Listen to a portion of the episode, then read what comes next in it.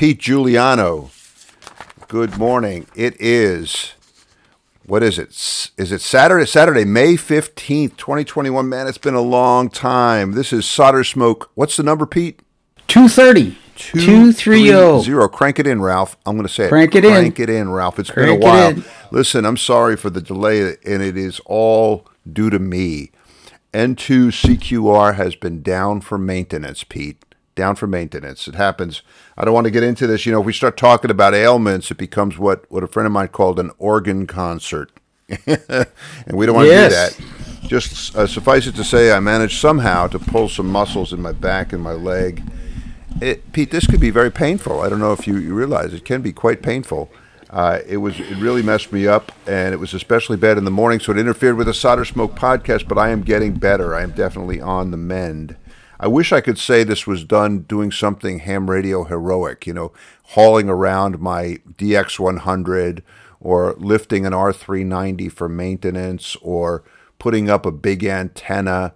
But no, the truth is, I don't know how I did it, but I did it anyway. Here we are, we're getting better. Uh, Pete, I think we need to begin with a few words about our about something that happened around the time of our last podcast, and I'm referring to the date of April 1st, uh, a very important date here at Solder Smoke headquarters. Um, and we, you know, we carried a very important story. We didn't do it on the on the podcast, but we did it on the blog. We reported that um, the the FCC has been taking some rather drastic steps to uh, to ban the use of what they call legacy equipment. Banning some draconian draconian federal action, Pete, taking place, and um, you know we ran a story. We discussed it in detail. It was, of course, completely bogus, completely invented.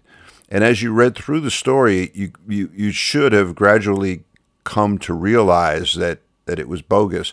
But but people who are attracted by the headline. I, I said this year, if you clicked on the headline, that means we gotcha. Okay, and and anybody who was in gotcha category should not feel bad because they are far from alone. Pete, I checked the hit count on that, that story, and there were 2,674 people who clicked on Wow. the headline.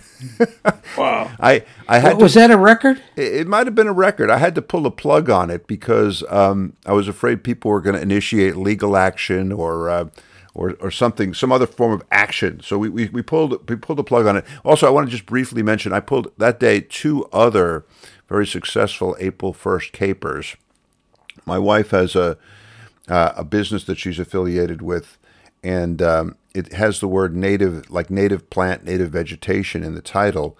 And I, I, I got on the uh, the email server and told everybody in the company that we had received a, a letter from the Virginia Small Business Commission uh, demanding that we change the name because they don't want anything with native in it anymore. You know, like what happened with the Washington Redskins and all that. Oh, yeah, Holy yeah. cow, man! These people, I had all kinds. Of, Oh, the reactions were just harsh. They were they were con- ready to call lawyers and stuff, and I, I had to pull a plug on that. But I, I got I got everybody in the company, including my wife, who I had warned earlier. But I told her in the morning. She says, "I'm just not going to do it. I'm not going to do it. I don't care what the commission says." So, so, sometimes these things backfire, don't they? Oh, they do. They do. This, this was we had fun. And the final one I'm going to mention. You know, I I, I, I teach. I've been teaching classes, uh, English classes, just a volunteer thing, and I, we're doing it on Zoom since the pandemic started. My students are just wonderful people and very very cooperative, willing to go along with whatever crazy stuff we come up with. And so on the morning of April 1st, I think it was, I, I appeared uh, on Zoom wearing these extremely dark sunglasses and they were quite taken aback by this. This didn't look like the normal bill, and I, I told them that you know I had received instructions that because there's concern about the the amount of radiation reaching our Blue eyes. light. Uh, that's right, from the computer screens.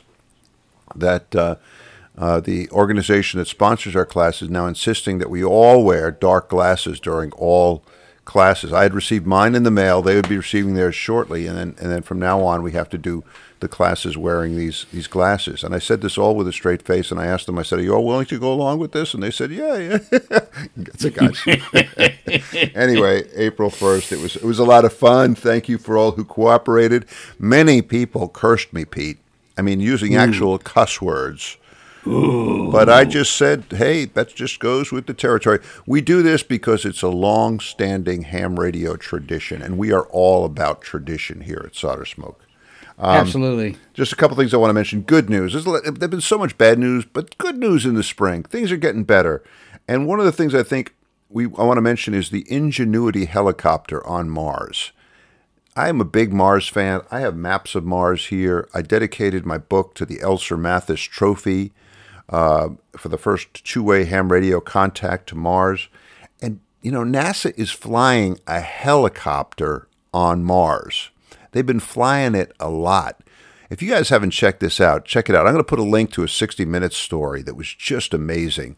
They're like it's almost like ham radio like. The guys the guys who built the helicopter are are radio controlled airplane guys who met two of them met at a at a radio controlled airplane meet. And that and years later they're they're cooperating scientists and engineers that built this helicopter. It's an amazing achievement. You know, when Perseverance landed on Mars, it was like in one of the worst days, I think, of the pandemic. And my son, who's not an, an emotional guy, he, he told me, he said he watched that landing and he had a tear in his eye when they all cheered. And, and it was because finally something worked. We had been through a, a year of disaster and catastrophe and, and failure, and now finally something worked. So that was a that was a good moment. It's great when when something something works, and perseverance and ingenuity are definitely in that category. Before you leave that, the, the company that built that is about 12 miles from where I live. Oh man, in Simi in Simi Valley, and they had a, a piece in the Ventura County Star newspaper yesterday. They went and visited them, and and the motor, the motor on the helicopter, was hand wound by a guy. Took them 80 hours, and they used square copper wire. And the reason for the square is because everything fits tight, and it, it increases the magnetic flux. Oh man! So you can make a really small motor, but it was hand wound. Took them 80 hours. The you know on the 60 minutes overtime, I'm going to try to link to it on the blog. Um, they the guy who did it describes how he did it, and this is this is where the knack comes in. This is where there's a connection to ham radio. I mean, so just just three cheers for NASA and perseverance and ingenuity.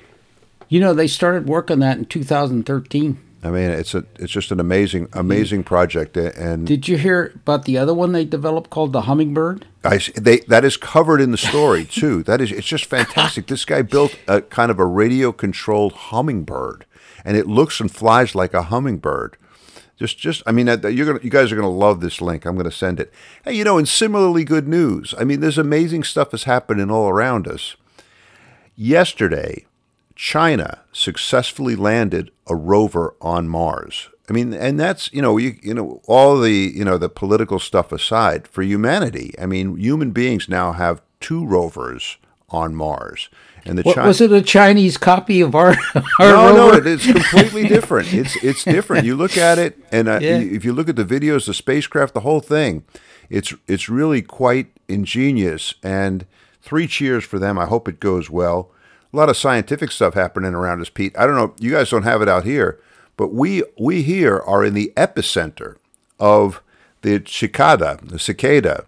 Uh, brood 10 or brood X is coming out of the ground after 17 years. 17 years they've been underground. They're coming out, and they're coming out this week. Elisa just called me out in the garden this morning. Our backyard is covered with these things. And it is really interesting, really cool good stuff happening. Good stuff happening. Interesting stuff. Scientific stuff. Pete, let's talk about your bench. Wait, wait a second. You want to say something? Yeah, yeah. One one point. And you know, you made a comment a few seconds ago about tradition. You know, tra- traditional. Uh, April Fools was traditional. Yeah. Well, one of the things that I think I'd like to suggest about tr- tradition is everybody take a selfie with their mask on take take a no. I'm serious. Yeah. You you know you have two two kids. They're they're not married yet, but someday they're going to get married, and it's going to be really interesting to show your grandkids. This is what it was like in 2020. It was rough. With a picture. With a picture. I know. I, I am thinking of doing that. I'm t- I'm t- going to tell my kids to do that. Never forget that. We we we were taking notes on some of the things that happened during the last year, and I might I might write it up because when you look back, there's stuff that was in the beginning that was just now in retrospect unbelievable. But here we are. But anyway, Yeah, things so- things things. soon get- we'll be without mask, and you will forget. I know, I know. here we are. Uh, you know, Dean came over the other day, and the two of us were sitting here in the shack just talking. And the only reason we could do it was because we're both vaxxed and Yeah. both fully vaxxed. If it wasn't for that, you know, so I mean, this is opening things up. So really, people need to go out and get vaxxed. It, you know, it's just it makes it changes. Free. It'll change your life, and and it's available everywhere. I go down a shopping center. They got signs up, so please come in and get vaxxed. I mean, no appointment necessary. Just walk into the supermarket. Great Yeah. stuff. Pete, tell us about. You've got so much stuff going. I think you should go first. I've been Oh, rambling okay, on here. okay. Tell us about what you got going. Okay, I first off, I want to talk about something I experienced with regard to purchasing parts. Uh, I put an order in with DigiKey, and usually was like two, three days. It was sitting on my front door. So then they had they had a note in there that says it's going to take five days, and it was just twenty dollars worth of parts. Five days. Five days. Five days. Five days stretched into eight. Oh my God. So I, I called them and I said, hey, guys, you know, you had superior customer service. They got hit by COVID in their shipping department. Oh, and they're telling me that business is booming. That's that's They have so, and same thing with Mouser. Mouser has a note on their website saying, by the way, expect a couple extra days because of the remarkable amount of orders. Someone pulled the lever, and all of a sudden, orders are in. And one of my most favorite companies locally here in, in Van Nuys, All Electronics, is closed in the storefront because of COVID. Although the on- online business is okay. I mean, how could we be at that point? But I mean, when COVID goes through some of these companies, it's it's dramatic. Uh, I mean, there's you know, big- DigiKey, big big business boom, but at the same time, their department got hit. So hey, if you're ordering stuff, take a good look. And this is this also is taking place at the time of the big chip crisis, and we're seeing Yeah. we're seeing real shortages, real impact because of it, because of COVID and because of fires at some uh, important uh, chip Yeah. manufacturing plants. I understand it's now even affecting our beloved SI fifty three fifty ones. Yes, So yes, uh, I mean, that's that, that's that's when it really starts starts to hit home. But you know, in this, there's good news and there's bad news. There's, the bad news is that these companies are still being affected by COVID, or they're dealing with the the consequences of COVID.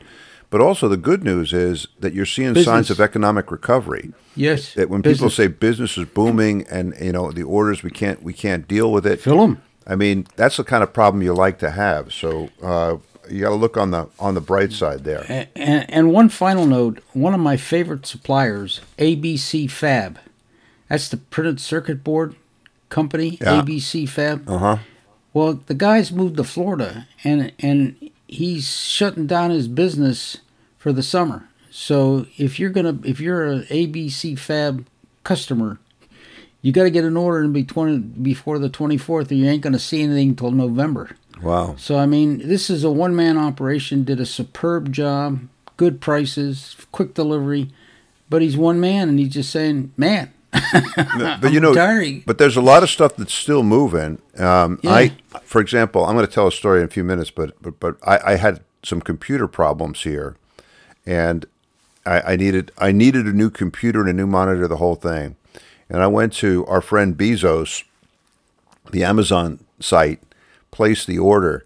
Pete, you know, I mean, I this is one of the benefits of living in Northern Virginia, but I placed the order around I don't know ten o'clock in the morning and the computer was on my front step by the end of the day. It's sa- same day delivery around here, even on stuff. Even if you order a computer, a monitor, HDMI cable, the whole the whole nine yards, it'll it'll be here the same day. I mean, so that's pretty good. And obviously, this computer was manufactured before the the chip crisis, but there's there's still a lot of that, and I got it I got it really fast. Good stuff. What else going on? What's happening? Does it does it help you have a second regional center in your back it, door? it, it, it just helps being here. I mean, it, Yeah. sometimes it's so fast that when you step outside, you kind of look up and say, "Where, where's the drone?" yeah, yeah. Well, you know, uh, with regard to what's on my bench, uh, I've been working on a lot of old equipment. Um, I finally got the Dentron, the Dentron Scout working. I, I mean, that's it, that's amazing. It, it, it I think it's really cool. You're taking on these really kind of well, let's face it, obscure rigs that weren't really intended for ham radio. But tell us about it. Yeah, well, the Dentron Scout was originally a, a commercial uh, piece of equipment. It was intended for the Civil Air Patrol, and uh, so I got this thing. It looked pretty cool. It was all self-contained, and it was crystal controlled. So there was five channels. So I had to uh, do away with the crystal controlled. I added the SI 5351. Uh, I moved it up to 40 meters, and uh, by itself it runs about seven watts, and it's got self-contained speaker. Uh, cool. I mean, upper and lower sideband. You You've know? been making contact. I, I saw your videos. You made some made some contacts with it too. Yeah, yeah, And it's pretty cool And when you tell the guys that you're running a Dentron Scout. They look at you like, huh? Yeah. R- What? Uh, yeah, yeah. Is that one And of those then- new rigs? yeah, and and then I did a similar thing with a, a Tentec, uh, which is a was a commercial eight channel, and it was in two to twelve megahertz, and I reworked that, and I, I did it once before with a remote box, and the remote box got a little flaky, so I I moved everything inside the radio, so now on the speaker grill I installed the the uh, color TFT display, so it's an all integral unit, and I made it instead of being five bands like I had originally intended. I made it in three, so it's 80, 40, and 20. And it works really well. I mean, and I picked it up for like a hundred bucks, you know. Hmm. So some of these things you can you can get very very inexpensively, and if you take some of the new technology and just embed it in there, you know, like SI fifty three fifty one with a color TFT, twenty dollars. Yeah, You know, I know. It- It's like, like like you've been saying, and you've been saying all along. This is one of the best times to be a home brewer. Yeah, you know, yeah. the best of times and the worst of times. You know, but but the best of times in many ways. well, speaking of home brewing, our friend Dean. Wait, wait. Before you stop, I want to mention one more rig because I love the Okay. name of this thing. You've been doing something similar with the Spilsbury Tindall SBX 11A. Tell us about that. Well, the Spilsbury Tindall. It sounds like SBX it sounds like chocolate milk. yeah. It's it's a company up in Vancouver, British Columbia, mm-hmm. and they built this commercial radio that, that looks like something like an oversized lunchbox. You know, it's it's a metal lunchbox, and it was intended for like logging services. This is Uh, what this is what I say when I say Pete is reaching out and going to the to the more obscure SSB rigs. Yeah, yeah. But this this rig was really interesting. It operates off of nine D cells, Wow. nine D cells, ten watts, mm-hmm. single sideband, and it was four channels. And what was interesting is you can set the channels up for what's called semi duplex. So in other words, you would have uh, receive on one channel and transmit on a different channel, or you could do it simplex, where you would uh, transmit and receive, you know, like on two meters, transmit Right. and receive on the same same frequency. And the box came with a dipole antenna. Wow. So so you threw the dipole antenna up in the trees. For what band? Uh, it was from two to ten megahertz. Wow. So you could put uh, put any crystal in there from two to ten megahertz, or, or pairs of crystals, and it, it and it had a real small front panel, and it and the microphone was permanently affixed, so that there was a clip on the front where the speaker is. You could clip the microphone and then put the close the lid. Spilsbury Tindall, and they're, they're no longer in business, but they made about ten thousand of these. so, so in the period of 1977 to like 1997, there was about 10,000. And some of them go for five, six hundred bucks, especially ones that are in good shape. I, I don't know what you do with them, but but I got to tell you, they got a real RF transistor in there. Them nine volt batteries, you're gonna you, you operate that at ten watts for about a half an hour, and they're gone. You know, you suck the energy right out of it. But it was kind of cute, kind of a neat idea.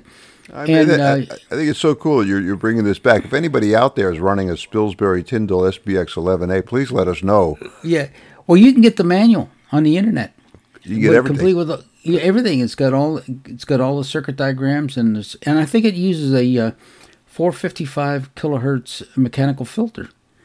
So that's why I think they limited it to 10 megahertz because it'd be a little hard with the imaging. Yeah, yeah, you, you're pushing Uh, it there. beyond- for yeah, pushing as it- I know, as I know well, even even at seven megahertz, you're pushing Yeah. it. Yeah. Yeah. Well, that's, that is that is really cool. And just a 455 kc mechanical filter. I imagine people are picking this thing up and just yanking the filter out. Yeah, I mean that's what I'd do. yeah, especially the filters. Like uh, you get a, a Collins filter now. They're they're no longer making the mechanical filters. So a Collins filter, uh, a good one is about 120, 150 bucks. But um, I wanted to mention um, about homebrewing and, and Dean, our friend Dean, Oh, man. KK4DAS, in the Vienna Wireless Society. So so Dean built the simple SSB transceiver. He calls it the Ferlo 40, and now it's a Ferlo 4020. So he's got it on two bands, and he he took what I built and he added a, he added appreciably to it. He put an XT on display and he's got cat control in there, so you can just hook it to a computer and work the digital modes. He added AGC and what have you. So, and he's got it al fresco, you know, on a big board. So uh, he well, he joined the V- Vienna Wireless Society and he formed the Makers Group. So there's about 20 people that are working on this project, but I guess in earnest, it's probably about 10 or 12 units are actually going to get built. Quite a few of the units are, are pretty far along, and um, there's about eight that have the receiver section working. So if you have the receiver section working, that's about 80% of the transceiver. So the other 20% is really with the circuits associated with, with the transmit part. But it's it's amazing to watch these guys. They have a, a blog, and they have a, a reflector, and y- the simple things that you and I have experienced a long time ago, these guys are just experiencing now, like soldering the transistor in backwards. Yeah, that, that, that's quite a, quite an experience there. Yeah. you know, a few burnt hands. Oh yes, yes. I still ha- I think I have the uh, the, the, Yeah, the, the yeah. profile of an IRF 510 on my thumb still. Yeah, yeah. So. I mean, it's just interesting to see these guys, and they're learning so much, and uh, and it's really exciting to see what they're doing. I know you had a conversation with Dean about this the other day when he was over visiting with you. He was a, a Dean is an amazing guy. You know, we we got first in contact with Dean back in 2019 when he wrote and said that he was interested in making a Michigan Mighty Mite. So it's- I repeated the story many times, but we, we kind of tried to smuggle a, a, a, six, a 3579 uh, crystal, color burst crystal, to Dean. Dean lives just on the well, he lives almost in the same part of the same county that I live in. He's about three or four miles away, but we had never met until last week. And he, he contacted me and he said, "Listen, I, I got something for you. Want to come over? I'm fully vaxxed. You're fully vaxxed. We can do this now." So he came over and he uh, he visited the uh, my the solder smoke shack, and what an amazing guy! I, I did a video on it, and I'll I'll put it up here in the next few days of, of he and I talking about this uh, this project at Vienna Wireless Society. But Dean is an amazing guy. Aside from the project, you know, he spent many years working at JPL, the Jet Propulsion Lab. Dare mighty things. Whoa. You know, he he just casually mentioned he wasn't dropping names, but we were just we had we we had been talking about things JPL-ish and, and sort of Californian. You know, he he met a couple times with Richard Feynman. You know, in in, in the, you know, I, I think Feynman was speaking, and, and he had the chance to just somebody talk to somebody who had a chance to talk to Richard Feynman is amazing. But Dean is a wonderful guy, and we had a great, great conversation. He gave me one of the nine megahertz filters that they got from the Oh, UK. So I got one. Yeah, I have one here. yeah. And I'm going to have to probably build a rig around it, you know? well, well, to that end, this thing is uh, is kind of growing. Our friend Dwayne, It's, Dwayne, Yeah, it's growing. He, he, he's he's got a group uh, in, in he- Riverdale. I think it's Riverdale, Georgia, is where where Dwayne is from, and they're uh, he joined in their Zoom meeting uh, the other night, and um, so there's in, some interest on on their their group uh, taking on this project. So I mean, it's it's kind of exciting, but but I find it fascinating, Bill, is uh, some guys will will uh, take whatever the design you have, and and then they take a sort of issue. One of one of Dean's guys took the uh, audio amplifier design I had and said, you know, if you had a, uh, a out of spec transistor, this circuit won't work. He said I did a rigorous calculation, so he said you need to change these bias resistors so it'll work for any transistor, especially if it's off spec. I said, have at it. Yeah, that's it. That's it. You know, improve. That's that's the beauty, the beauty of home brewing. Yeah, yeah. Do it your way. Yeah, the other the other advantage is it's all built in modules. So if you want to change something, you just change the model module without you know impacting everything else you you need to Yeah, do. Dean and I talked about this. This is a, almost of fundamental importance for, for new home brewers. Yeah. Now, time for a mystery. A mystery. There was a mystery in the N6QW shack. Yeah, I, and I thought I, I had a total resolve, but it may not be. Anyway, here was the problem. Uh, everything was charting along really nice. Most of my radios were all QRP, and then I have an intermediate amplifier gets me up to 100 watts. And then if I really want to blast through, I can put the SB200 on. It gives me 600 watts. Pete, All of us- Pete, Pete, don't tell everybody, because you're, you're going to again be expelled from the QRP I Hall don't of Fame. care. Okay. I ahead, but go ahead, go ahead, go ahead, go ahead. So you hook everything up and it starts to oscillate. I mean, something happened.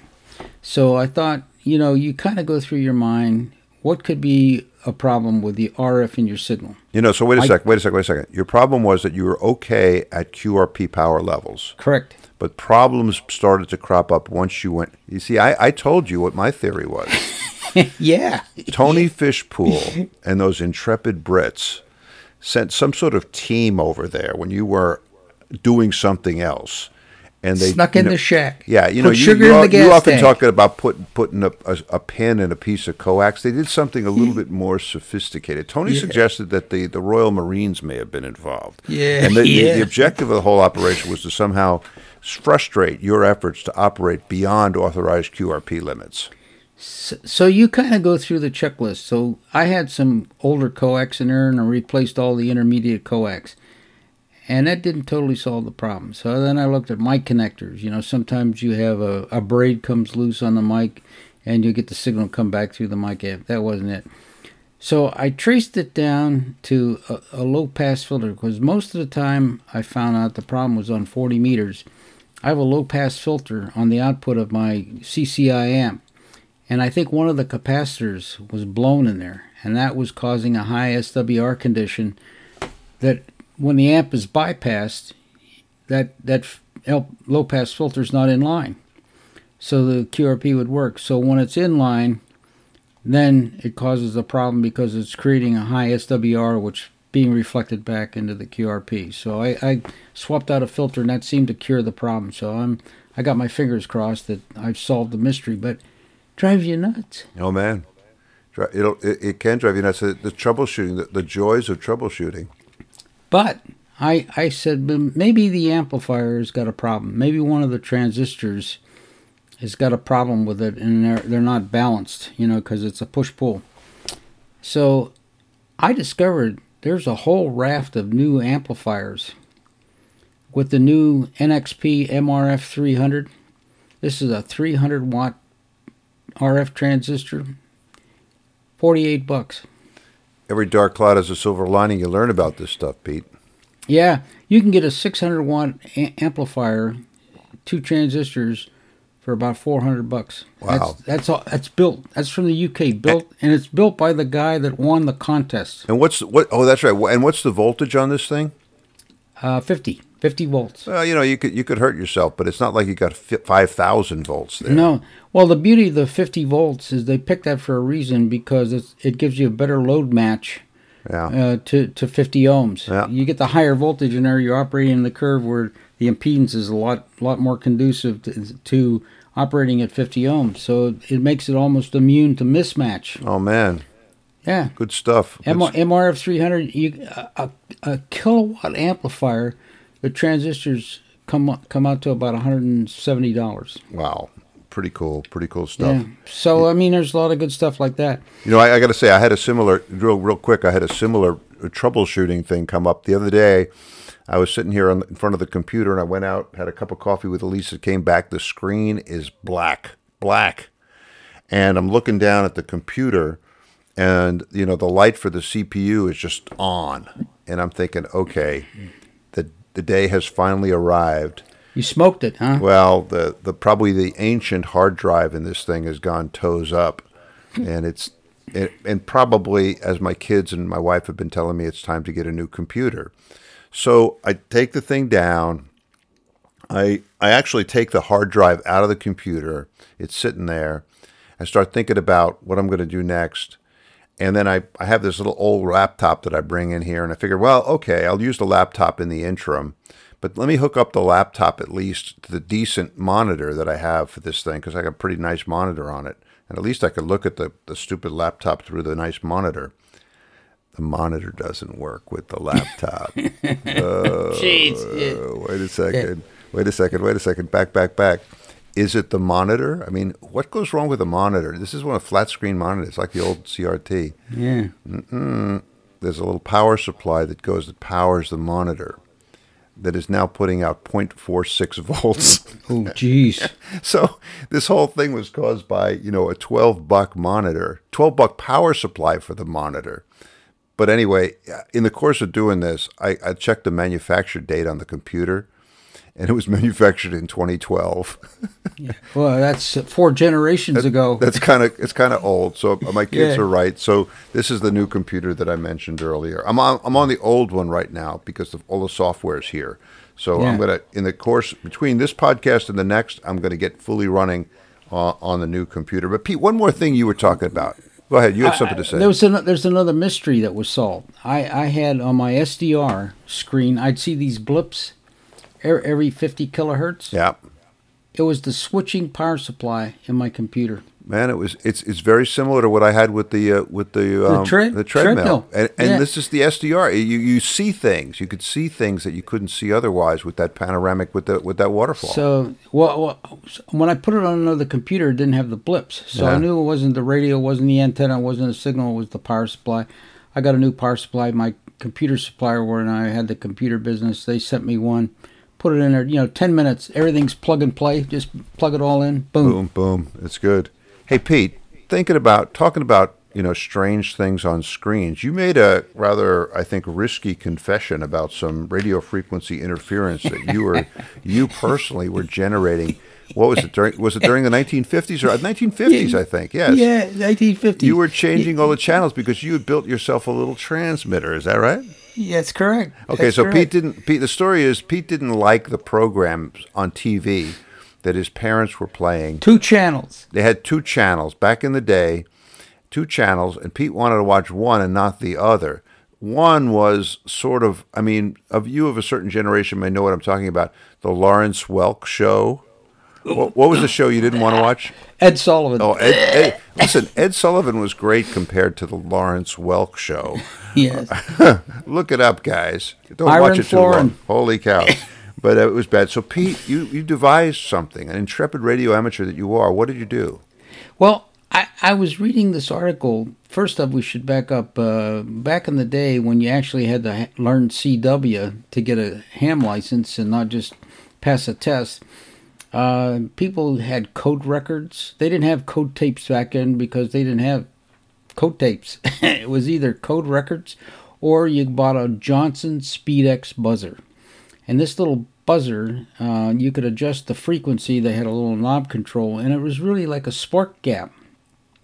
So I saw an article in Radio Electronics where you could put a tune network on the spark gap and actually make a transmitter out of it. So it was not just the buzzer, but you heard the sound, but it was actually transmitting RF. And by putting a tune network on it, you could pick the band. So light bulb went on. I said, why couldn't I put it on the? It happened to be channel two and channel four was the two channels that were in the Pittsburgh area. Channel 2 was KDKA, Channel 4 is WTAE. KDKA covered the Ed Sullivan show, and Channel 2 is right around 55 megahertz. That's, the reason there's no Channel 1, by the way, is because that's our 6 meter band. So Channel 2 is just above the 6 meter band. So you can build a two network. So I tested it, and sure enough, you turn the thing on, and the you know, in those days, signals were kind of marginal anyway. you know, those first TV receivers in 1950 were brought as a barn, so any kind of stray RF. So I, I figured out how to do it. So they'd put Ed Sullivan on, I'd turn the transmitter on, and it would blank out this. And they said, well, let's check the other channel. turn it off, the channel worked. I was, Bill, I was nine years old. My gosh, you you were you were you were a precocious precocious radio Nine amateur. years old. Nine years I old. you figured that- doing I said- you know this when you told this story, it reminded me of the story that Woz, the Woz, Steve Wozniak Yeah. tells in his book. I think he was in college and they had this sort of you know on the floor one room where the TV was on, and he built this device that he had in his pocket, and he would hit the button and somebody would go up and say oh you have to stand next to the TV and you got to hold the antenna in a certain way. And then he would he would be just like sort of gleefully controlling the actions of these poor people who were trying to watch TV so yeah this is a sign this is another sign of the knack. Now Pete, Yes. Pete the knack is is all around us. Oh man you got a, got a lot of good stuff. Can, can we talk about what I've been working on? Because Sure, it's been a long sure. time. All right now so first of all uh, on uh, on my bench I this we we've been a long time so uh, since we did a podcast, so I've got to catch up here. But I've been thinking about the origins of the convention that we all sort of operate on, and that is lower sideband below 10 megahertz, upper sideband above 10 megahertz. Where did this come from? And when I first posed the question, I got all kinds of responses there is a widespread belief, and I'm not crit- criticizing anybody who believes this because I believed it too for a long time.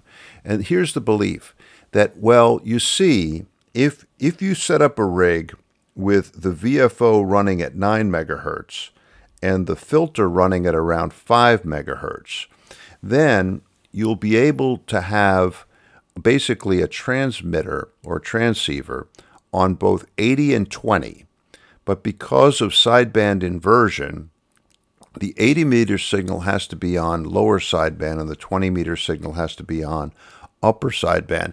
And in this way, you don't have to have an additional crystal to switch to different sides of the filter. So you see, this was sort of an economy measure that was adopted early on by radio amateurs so that they could have a dual band 80-20 rig without the need for switching the BFO or carrier oscillator frequency. Sounds great, right? Sounds true, right? Except it's not true. You know, you, if you go back and you look, yeah, okay, the early rigs were running at 9 megahertz, right? They, but they were phasing rigs. And so they, with a phasing rig, you could, it was no problem going up or lower side. You just, yeah. you with, with one double pole, double throw switch, you could do it. But this legend is out there, and if if you go onto the internet and, and search for this, you will get all kinds of guys giving very learned presentations on how this was explains it. But then if you go back and look at what rigs were manufactured, you, you find no rigs that were really manufactured in any kind of widespread scale using this scheme. Certainly not early enough to justify this kind of convention.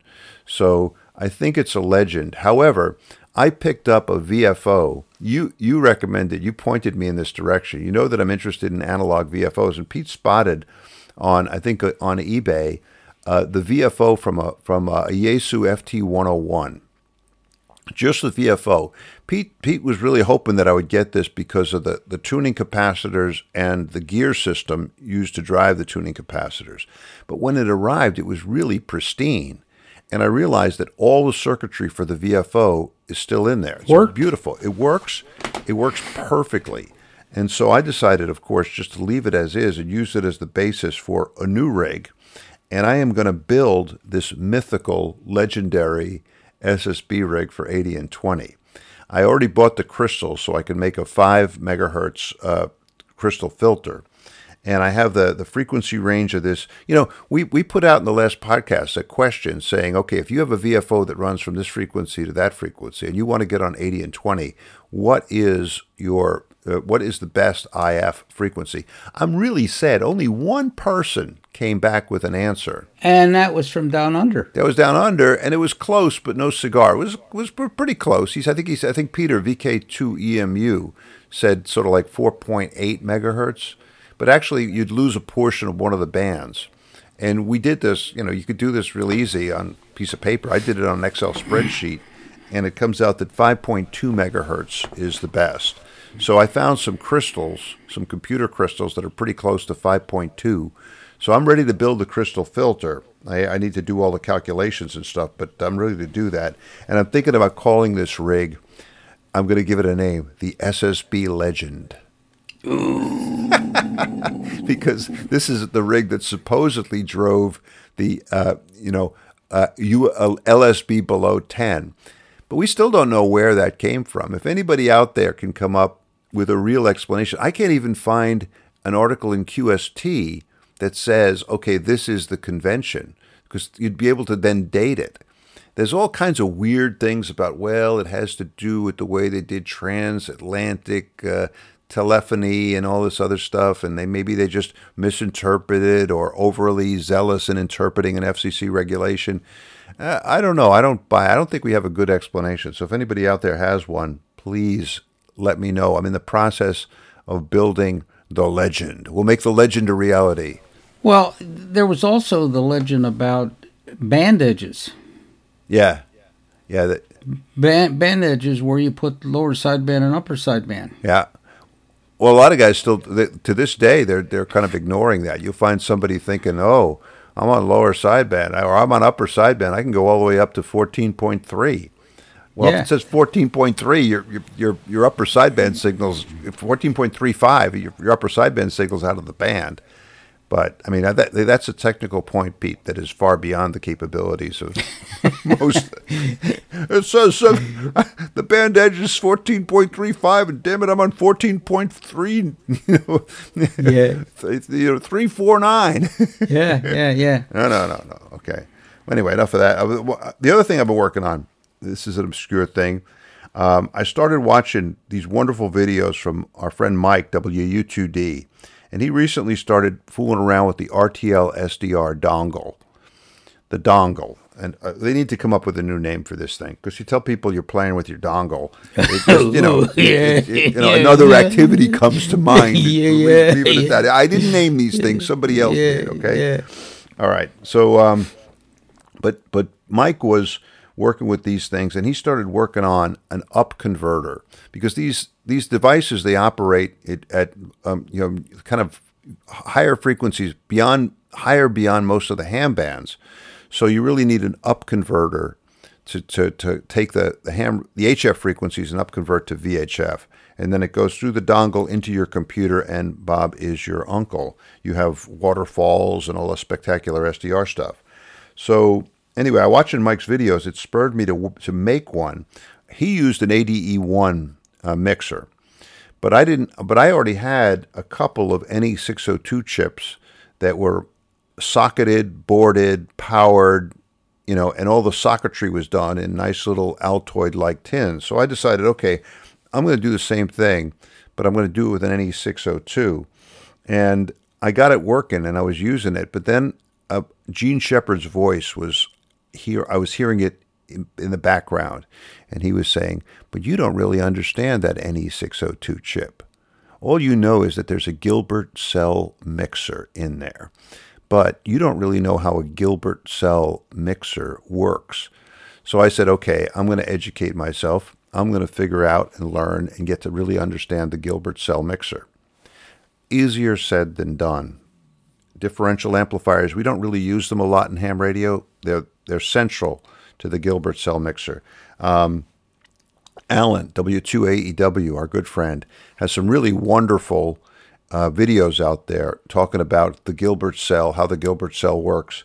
And that was a real big help, but I'm not quite there yet. Um, I, I kind of, with mixers, I'm, I'm very comfortable with the old two diode, one trifilar transformer mixer that, that is used frequently in the BitX rigs. That's Doug DeMaw's favorite. It was the mixer that was in the double sideband rigs that I started building way back when.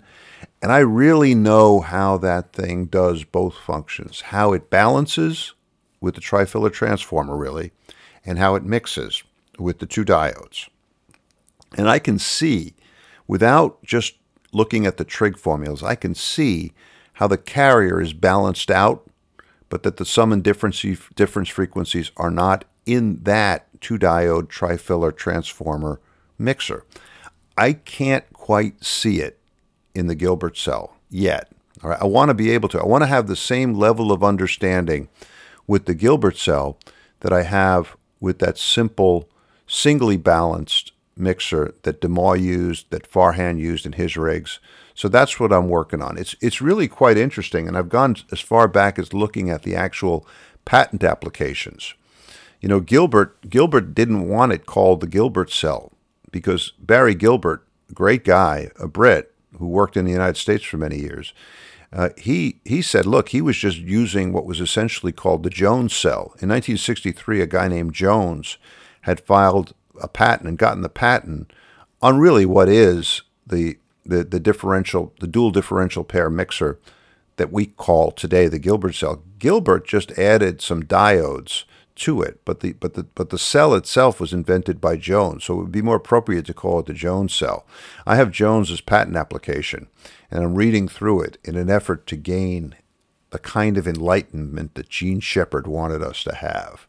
Anyway, stay tuned. I'll, uh, I'll I'll I'll tell you how it goes on this. Related though in the course of putting the RTL SDR dongle on the air, I loaded some new software in there. I had been struggling with HDR, HDSDR, which is good software, but people were recommending SDR Sharp. It's really nice, and uh, and I put it in there, um, uh, and it and it works works really well. It seems to to work better with the up converters. All this stuff has got me thinking about VHF, VK3HN, Paul Taylor down there. Another one down there in Melbourne. Melbourne is a hotbed, a hotbed of ham radio innovation and ingenuity. Paul's got a new video out about he built a rig for going up to the mountains. One of the bands, excuse me, 10 meters, the other's 2 meter SSB. And he's got a transverter in there in the box. Really cool. Check out Paul's latest video. We'll put a link there. Uh, got me thinking about VHF, Pete. VHF, 2 meter SSB. Have, have you seen anything that someone has taken the dongle and made it into a transmitter? I haven't seen. Have you? No. No, I haven't either. I mean that that that that's the next hill. Someone's going to do that. Somebody's. I think somebody's going to do it. It's probably already been done, but um, the dongle. It's it's really interesting. It has the it has the capability. The I, I bought one. I bought a different one. I bought a version three RTLSDR.com dongle because this one says that you can do direct sampling at HF just by changing the settings without having to go in there and do mods. Surgery. Surgery. I've done the surgery on, on dongles. That's fine. But this one was kind of cool. It was a little bit updated, so I got it 35 bucks or something like that. And it works, but it, it I don't I noticed that it, mine wasn't working as well as Mike's WU2Ds were with the up converter, and that's why I built the up converter. I think you get when you do it with the up converter, you're you're using it the way it was designed to be used, and a lot of the features available in the software, like AGC and and uh, RF gain control, become available that weren't available when I was doing direct sampling. But but it's an amazing piece of gear. The RTL SDR is right, and uh, it would be good to see two of them used in tr- sort of transceiver mode. Come but, next week. yeah, it'll be there. It's probably already been done. Um, speaking of homebrew spirit, um, I I got I was contacted through VK3HN. VK3HN Paul Taylor uh, was in contact with a fellow Jack NG2E who lives right here in the same county that I do. I do, and and Jack was uh, was was talking to Paul about homebrewing, and then Paul mentioned mentioned you and me but but mentioned especially me because I'm in the same county as Jack is, and um, uh, he had been watching Paul. Jack had been watching Paul's video, videos. He contacted me and, and asked about. I think you and I were both on the email chain where he asked about. He wanted to build an SSB transceiver because he had seen what Paul had done, and we both went back and said, "Great idea, but take it one step at a time. Do some smaller projects first. Now, Pete, most people when we give them this advice, what do they do? Ignore us. They ignore it. They go ahead and they build, try to build the SSB transceiver. And the, the guy work. did that and threw it in the garbage then. Oh yeah, Remember that? that's right. That's right. Yeah, but but Jack is a very smart guy, and he actually listened to what we said, and he went ahead and built uh, everything for a Michigan Mighty Mite. He had everything except the crystal, and he said, uh, he said, I, I could tell he wanted he wanted to get it done. He said, I, I can drive over across the county and pick up the crystal. This was like when I was in one of the kind of the worst parts of my back and back leg experience. melody. Yeah. But I, you know, I could you could sense that there was a fellow home brewer who wanted the parts. I said, "Okay, Jack, come over. Listen." I said, "If I'm horizontal, I will have these parts in an envelope out in the mailbox. If I'm vertical, come on into the shack and I'll I'll I'll show you around." So he came in. But I must say I was in pretty bad shape when he came in, but we had a, a very nice visit. I have a picture up on the blog. He's a really interesting guy. He's a, uh, a retired U.S. Army engineer and uh, with a lot of experience, a lot of common sense, a lot of enthusiasm. So he built the uh, the Michigan Mighty Mite, and he went a step further. He built what's known as the 10 minute trans- transmitter, the 10 minute transmitter. I joked about this a while back. This is for those of you who are disturbed by the over complexity of the Michigan Mighty Mite. If the Michigan Mighty Mite is too complex for you, with seven parts, yeah. the, the, the, the 10 minute transmitter, which is being, I, I think, championed by Ciprian over there in Romania, is even simpler. And it's, it's set up for 40 meters. I gave um, Jack a crystal that Walter down in, in Florida, Oh, the Sunrise Radio Club. yeah, KA4KXX, had Yeah. sent me. And, uh, and he took it. Now he's built the 10 meter 7123. 7123, the Sunrise Net. And so he's he's built it. He's got it working. And and he's now working on it and he wants to do it some more and he's trying to get the simple transceiver. He's actually built a low pass filter. Three cheers for him. And he's trying to put it in a box and he's thinking about using it for SOTA. This is really great enthusiasm. So so fantastic stuff. Um, and good luck. Jack will help you along the way. Thanks very much final thing I want to mention is a good friend of ours, Bob, uh, KD4 EBM, who I used to meet all the time at the local Northern Virginia Hamfest back when we were doing that. He sent me a box filled with rigs that, he's no longer working on. And there was a tiny little thing in there that really caught my eye. Pete, it's about the size of maybe a large, a little bit bigger than a than a pack than a deck of cards, maybe larger than a pack of cigarettes, maybe a pack of cigarettes and a half. It'll fit in the palm of your hand. I'll put a picture of it up on the blog.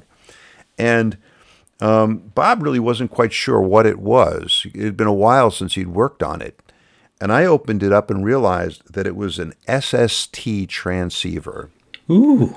but eh, designed by Wayne Burdick. Elecraft. Elecraft. Yeah, this was before Elecraft. Wayne just did this back, it looked like about 1995, 1996.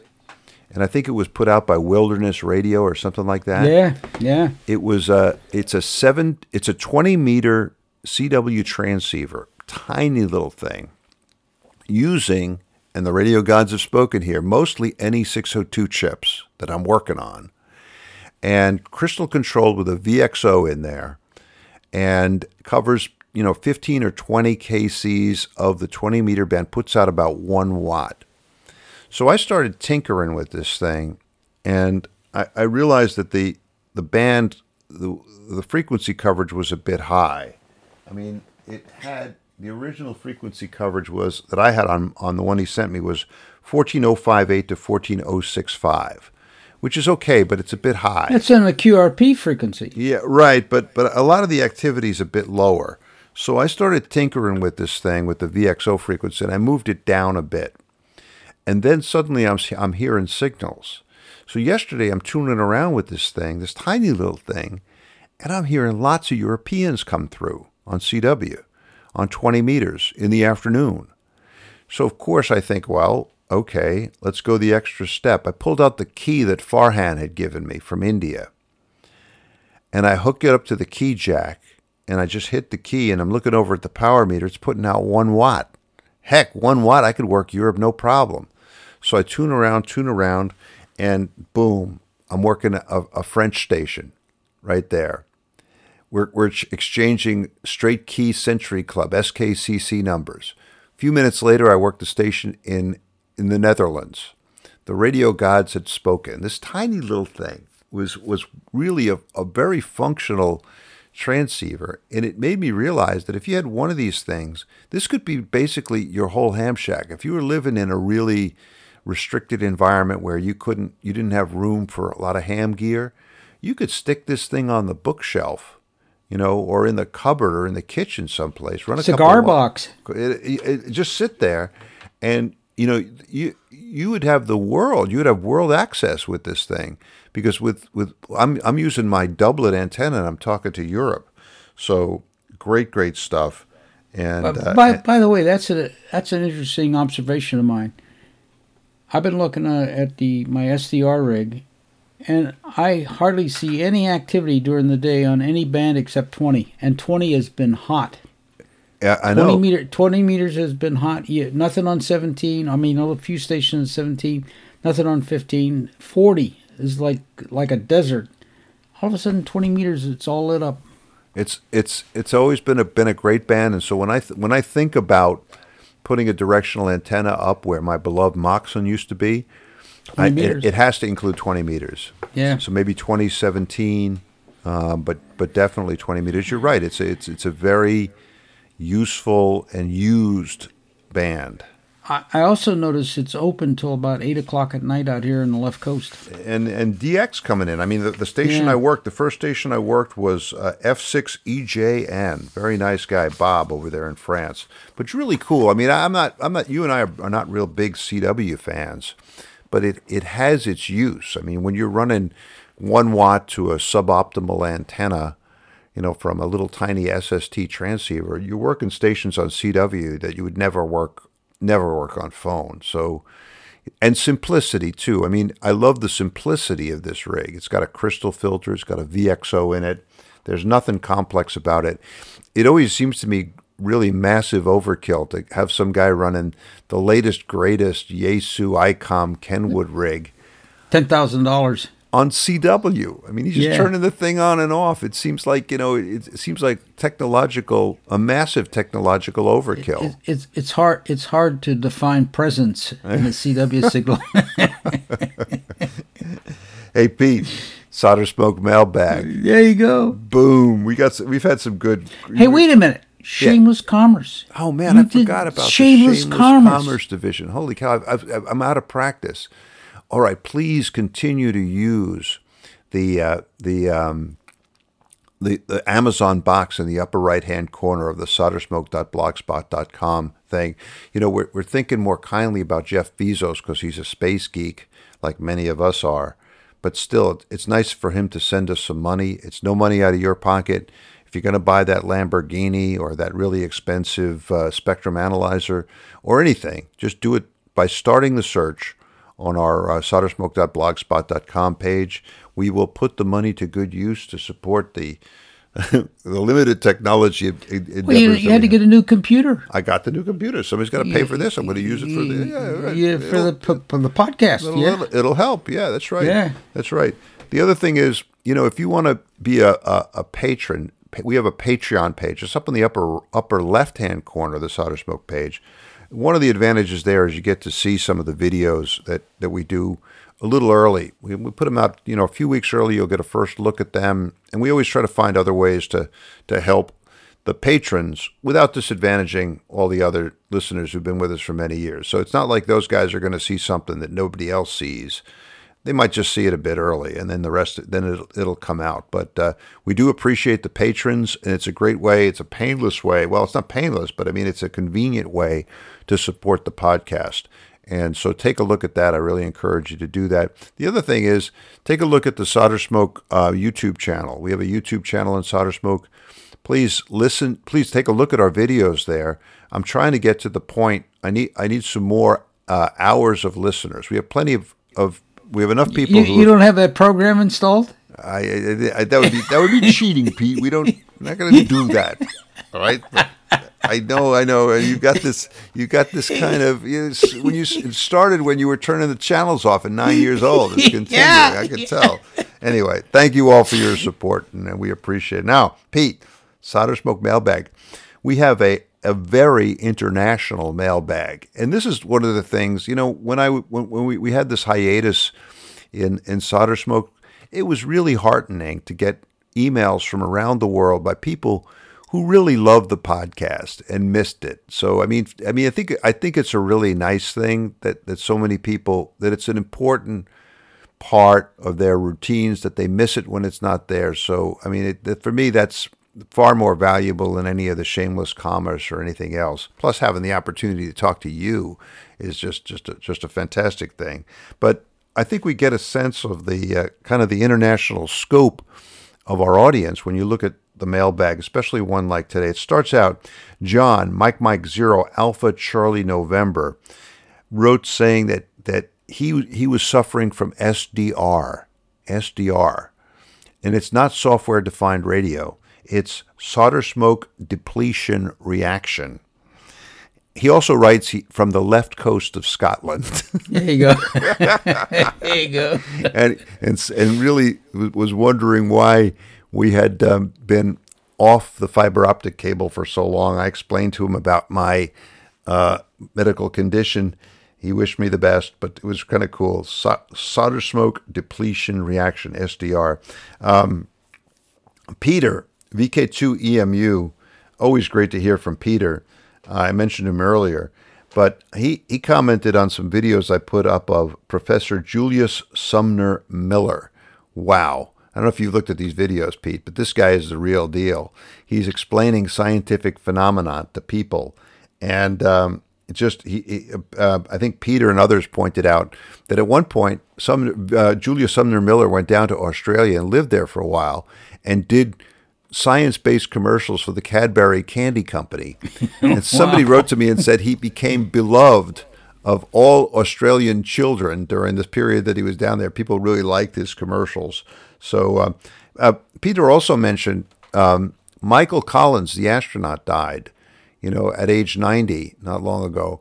And wow, what a hero Michael Collins was. I must say, he, he, he wrote from what I think is the best book on the Apollo program ever written. I think it's I, think it's called Chariots of Fire or something like that. I, I had it on the blog, but my check out Michael Collins' book on on the Apollo program. He was the guy who didn't land.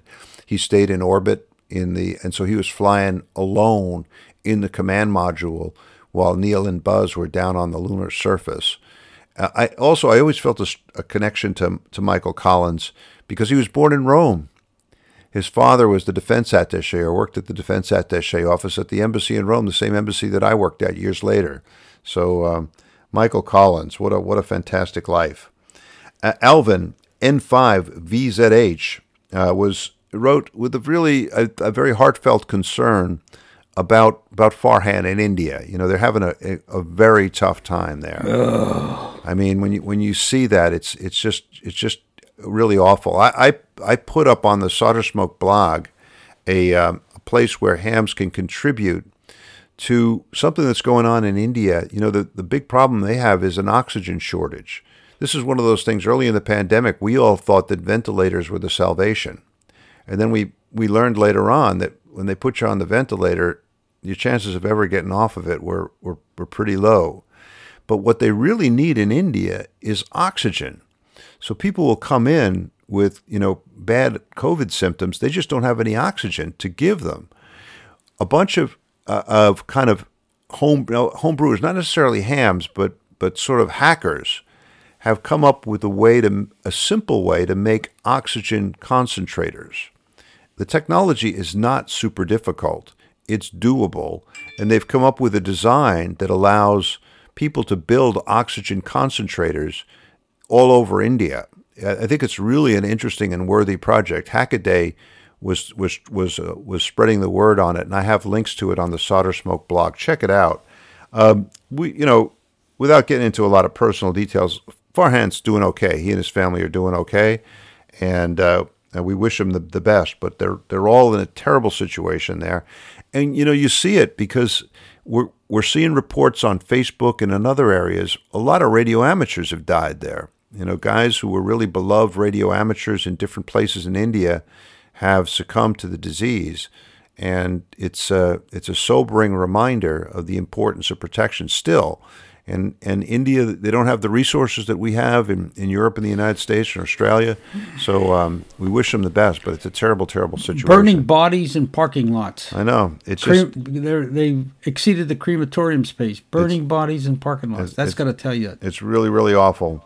Um, we wish we wish India the best. Um, and check out that that page on the oxygen concentrators. They're looking for support. Um, we got a nice email from a guy with a really cool name, Tindaro. Tindaro, VE3KZJ. Um, he, he tells us that we have lit a fire under him. And he, and he is into home brewing. He wants to get going. I think he's one of these guys who said, How do I build an SSB transceiver? I, hope he's following our advice. yeah. Oh, oh. And he's a paisan, so I think you Yeah. guys you guys are Yeah. you're in contact. So so so Tindaro, listen to Pete. You gotta listen to Pete. That's the most important thing. On the other side of the world, Paul in Thailand, Hotel Sierra Zero, Zima Zulu Lima Quebec, HS0 ZLQ, uh, aka Golf Zero MIH in Thailand, also fired up by solder smoke, and he's going to build a regen for 17 meters. A regen. I don't know. But he, he had an interesting input about how you can't fix anything anymore. That's right. You can't fix anything anymore. But and a number of guys wrote in about the importance of being able to continue to fix things. And somebody sent me, well, actually, Paul VK3HN sent me links to an amazing YouTube video about a guy whose aspiration in life is to be a repairman. If you haven't seen this thing, it's it's really kind of edgy. Um, I mean, he, he talks about repairing lots of different things, including things that we wouldn't normally repair. But it's it really captures the kind of the he he it, it captures the knack spirit. Like I want to fix this stuff. I don't want to just throw it away. I want to fix it. Watch the video. It's it's it's up there just in the last few days on the Solder Smoke blog. Um, and yeah, uh, Paul mentioned that. We got a, we got some nice email from Steve AD0JJ uh, Alpha Delta Zero Juliet Juliet. He sent us the picture of his license plate, and it says like I squared E or something like that. It was from the power formulas, and he was just riding around with this thing, and it was the formula for power from current, I think. And uh, anyway, I said, okay, you guys have to guess what kind of car this guy is Yeah, driving. yeah, yeah, yeah, yeah, yeah. and yeah. nobody guessed it right. People came up with all kinds of kind of humorous responses. It's a Tesla Model 3. There's the answer. yeah, right. What else? Steve, hey, by the way, you know, you know, you were talking about those tokens. Yeah. you got those tokens. And what was that guy's name? I, I've got it in the shack. Anyway, he sent me some too. So Oh man, I'm glad you got one because I was going to send it to you, but I gave the one I was going to send you. I gave it to to Dean. No, no, I, I got I got my own set. Got Aren't they cool? set. Yeah, cool. Yeah, he. And it's- well, I, it- I wanted to send him an, a thank you, but he's not got an email in QRZ, I'll send you his email address. I have it. He's a wonderful guy. and he uses a laser burner.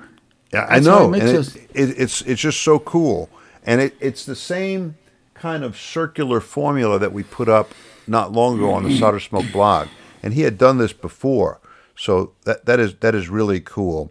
Oh, one of the guys who who wrote to us about repairing, who got the whole repairing thing going, is Pete Victor Kilo Eight Mike Charlie. So many Petes and Peters. I don't know what it is, but Australia. or all over the world. Pete, Peter. How many Petes are we talking about here? And Peter, VK2EMU. I'm looking at the list. There's something with the name. Uh, but but he wrote to us from Darwin, Australia, in northern Australia. We don't get too many emails from Darwin, uh, but but a very cool email. And he and he he sent us an article from the Guardian newspaper in the UK about ending versus mending. We live in a society based on ending. You know, if something breaks, you get a new one, right?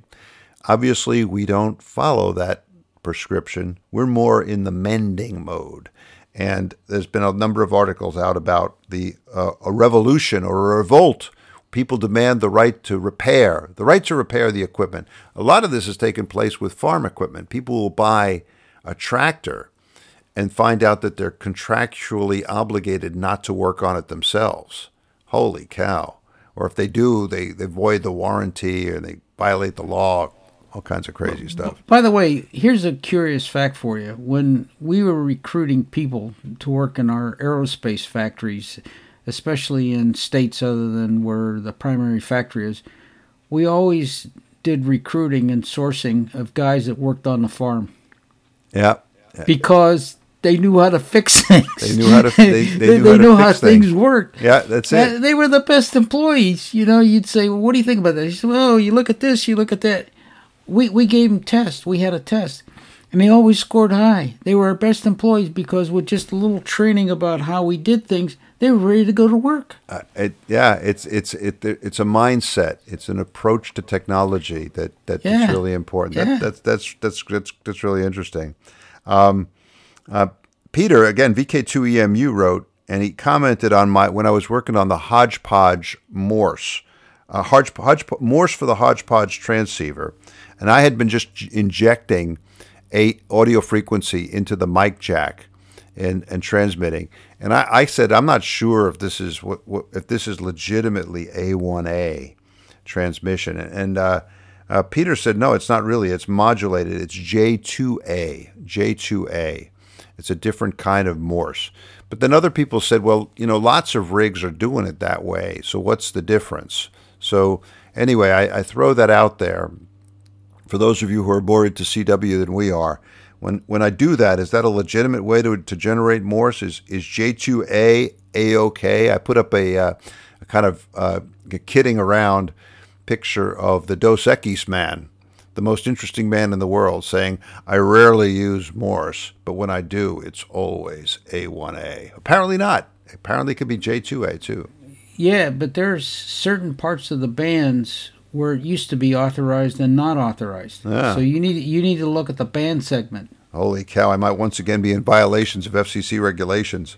It's a good thing that I they're not they're gonna kick down the door any moment now, Pete. I'm, Yeah, there you go. All right, um, Bruce, our our good friend KK0S, he really liked Professor Miller's uh, videos. I put one of them up there about electromagnetism. Check it out, guys. It's really good. Vic, Victor Echo Three, Victor Victor Hotel or Victor Victor Alpha. I'm not sure. I got my, my writing is bad here. I'm sorry, Vic. But he's building a Michigan Mighty Mite transmitter. Excellent. Steve Silverman, our lexicographer, the guy who gave me my uh, Hewlett Packard signal generator, the HP 8640B. Um, he he writes about um, a trans about a receiver that appeared on Hackaday that was built entirely with TTL logic chips. I don't know if you saw this. Interesting transce- transceiver.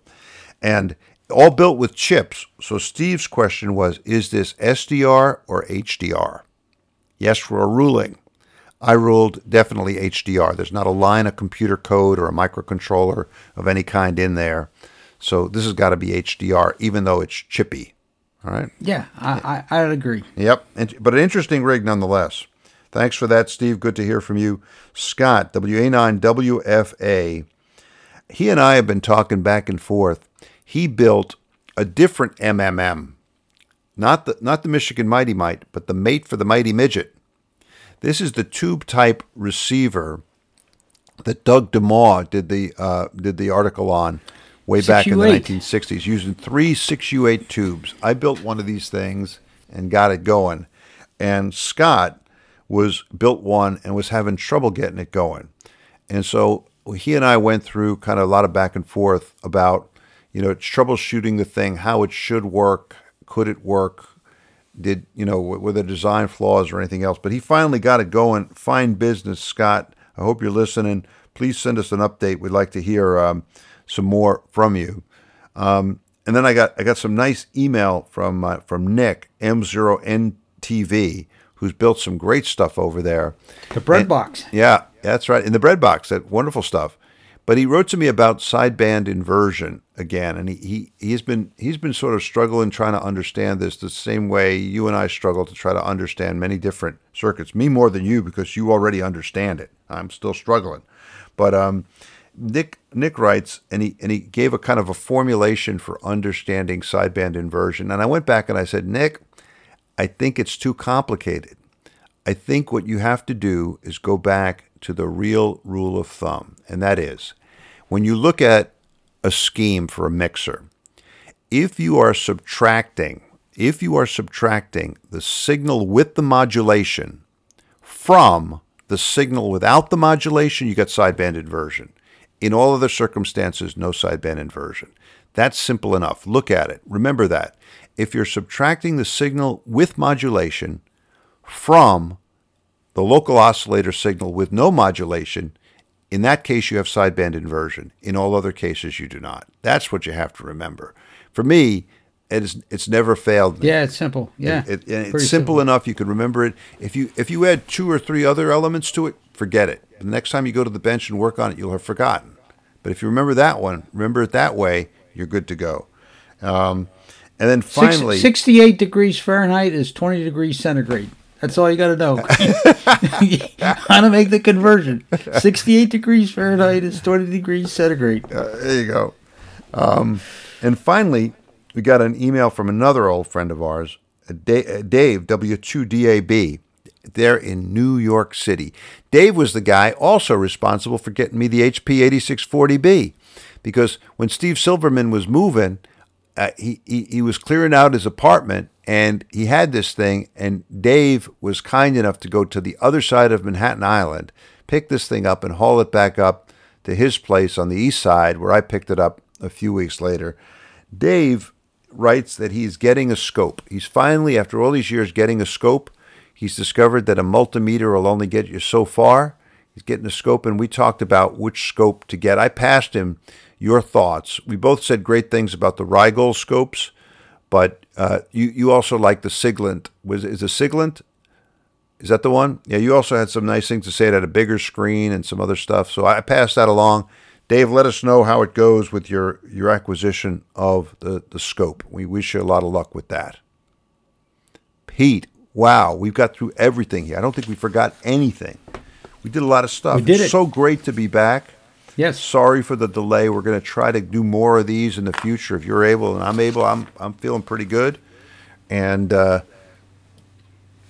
Our next one ought to be on field day because we do that. We've done that two years running now. on field day, on on why June. not to go June, field day? June, June. Yeah, two years in a row we did it on field day Saturday. All right, we're gonna okay. We'll we'll try to do it on field day Saturday. Yeah, we, All we started a tradition here. And I might, I'm not going to say anything else, but I might have some field operations to report on. Ooh. We'll just leave that out there. Just you know, and my my field operations are usually quite exotic. oh yeah, last year I- it was under an umbrella, right? Well, I might. I'll, I'm going to go way beyond that. Ooh, ooh, maybe international. there you go. You know, Yeah, cool. say no more for now. Uh, okay, Pete Juliano, thank you very much for getting up at O Dark 30 out there on the left coast of the United States. you bet. Thanks for everybody for listening. Thanks to everybody for listening. Stay safe here. Get through the final phase of this thing. Get vaxxed. Gotta get vaxxed. It's free. It's free. Do it. All right. Seven threes from Northern Virginia. Seven threes from the left coast. Thanks, Pete. Ciao. Ciao. Ooh, that's awesome. The Solder Smoke podcast is produced once or twice a month using roadkill computers in an electronics workshop somewhere in the wilds of Northern Virginia. The podcast is available via iTunes and directly from our website, soldersmoke.com. Our blog, the Solder Smoke Daily News, is at soldersmoke.blogspot.com. Send email to soldersmoke, that's one word, at yahoo.com. Solder Smoke is listener supported, and there are many ways you can help keep the podcast going. Please spread the word. Let your friends know about Solder Smoke, the podcast, and our blog. Put links to the podcast and the blog on your websites. Buy a copy of the critically acclaimed book, Solder Smoke Global Adventures in Wireless Electronics, available from Lulu.com. Begin all your visits to Amazon via the Amazon link on our blog page. In this way, Solder Smoke gets a commission from anything you buy on Amazon.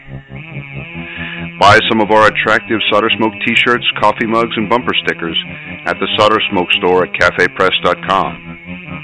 If you have a small business, consider advertising on the podcast or on the blog. Our rates are reasonable and our staff is friendly. If none of this appeals to you but you still want to help, well, we have a donation button in the upper left hand corner of the blog page. However you choose to help, we thank you for your support. Ciao, bravi ragazzi!